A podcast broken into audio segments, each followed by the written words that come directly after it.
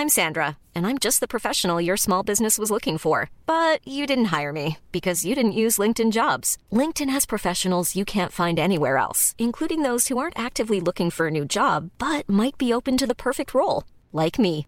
In a given month, over 70% of LinkedIn users don't visit other leading job sites. So if you're not looking on LinkedIn, you'll miss out on great candidates like Sandra. Start hiring professionals like a professional. Post your free job on linkedin.com/people today.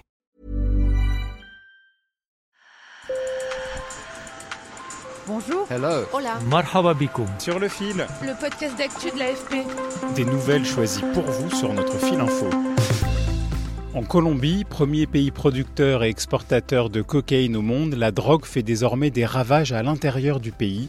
En 2013, 3,5% des Colombiens déclaraient avoir déjà consommé des substances illégales. Six ans plus tard, ils étaient près de 10%. La ville de Medellín est particulièrement touchée. Dans ce fief de Pablo Escobar, le plus célèbre baron de la drogue mort en 1993, les trafics explosent et des habitants se défoncent en pleine rue.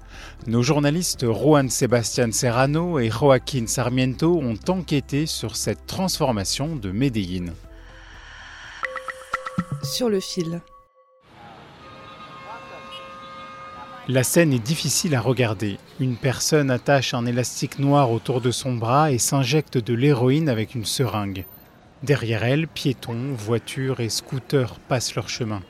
À Medellín, la ville où c'est toujours le printemps, le paysage a radicalement changé ces dernières années. Avant, on ne voyait personne s'injecter de l'héroïne dans la rue.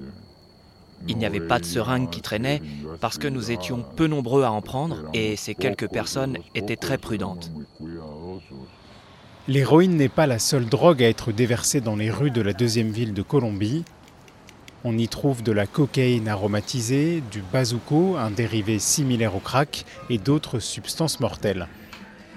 Dans une cuisine transformée en petit laboratoire clandestin, un homme équipé de gants chirurgicaux bleus prépare du Tussibi. C'est un hallucinogène à la mode, un mélange de kétamine et de mescaline. On a simplement cherché à fabriquer une sensation similaire à un état d'euphorie. Comme si vous étiez ivre, avec de la joie, de l'excitation.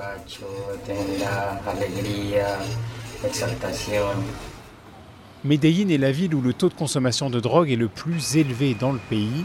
Manuel Morales, 32 ans, est dépendant au bazuco, un genre de crack. À Medellín, sans en dire trop, vous pouvez trouver de la drogue partout, même par terre. Il suffit de se promener pour en trouver. T-shirt orange et bleu sur les épaules, cet ingénieur au chômage depuis quelques mois décrit sa descente aux enfers. Au début, je n'en consommais pas si souvent que ça. J'en prenais une fois par jour, une fois et c'est tout. Mais ça augmente avec le temps. La drogue consume tes pensées, ton esprit, tes désirs, ta chair, et ton corps la réclame. Sa chute a commencé sur un coin de rue tenu par des trafiquants, là où s'achète la drogue. À Medellín, on les appelle les places du vice. Selon des études indépendantes, il y en a près de 800 dans la ville, soit 5 fois plus qu'il y a 10 ans. Un véritable micro-trafic s'est développé. Luis Fernand Quirano est le directeur d'une ONG locale, Corpades. Quand on dit microtrafic, les gens du coin se disent Ah, c'est pas grand chose. Mais en fait, c'est un problème de trafic de drogue intérieur. Et c'est un business qui vaut déjà des milliards de pesos. Pour le gouvernement, ce micro-trafic est la cause principale de l'insécurité en Colombie. Herman Bustamente est le général de la police. Le trafic de drogue locale a généré beaucoup de profits et nous calculons que les conflits qui en découlent, qui sont un effet dangereux du trafic de drogue local dans les grandes villes et dans les zones rurales, ont fait plus de 2500 morts entre les trafiquants. À Medellín, la situation est paradoxale. Le taux d'homicide était bien plus élevé sous le règne de Pablo Escobar en 1992 qu'aujourd'hui.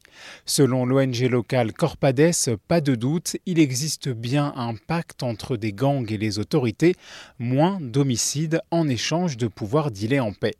Le chef de la police, Herman Bustamente, reconnaît que parfois des policiers sont impliqués, mais il assure, sans donner de chiffres précis, que plusieurs d'entre eux ont été arrêtés. Tant que nous aurons des consommateurs ou un niveau élevé de consommateurs, les criminels y verront une opportunité pour faire des affaires. Le trafic de drogue est aussi un enjeu dans la campagne présidentielle avant le scrutin du 29 mai. Le candidat de la droite, Federico Gutiérrez, est l'ancien maire de Medellín. Il propose de renforcer la lutte contre la consommation de drogue. Au contraire, son adversaire de gauche, Gustavo Petro, veut traiter le sujet comme un problème de santé publique et non pas sous l'angle de la répression. Sur le fil revient demain. Merci de nous avoir écoutés. Bonne journée.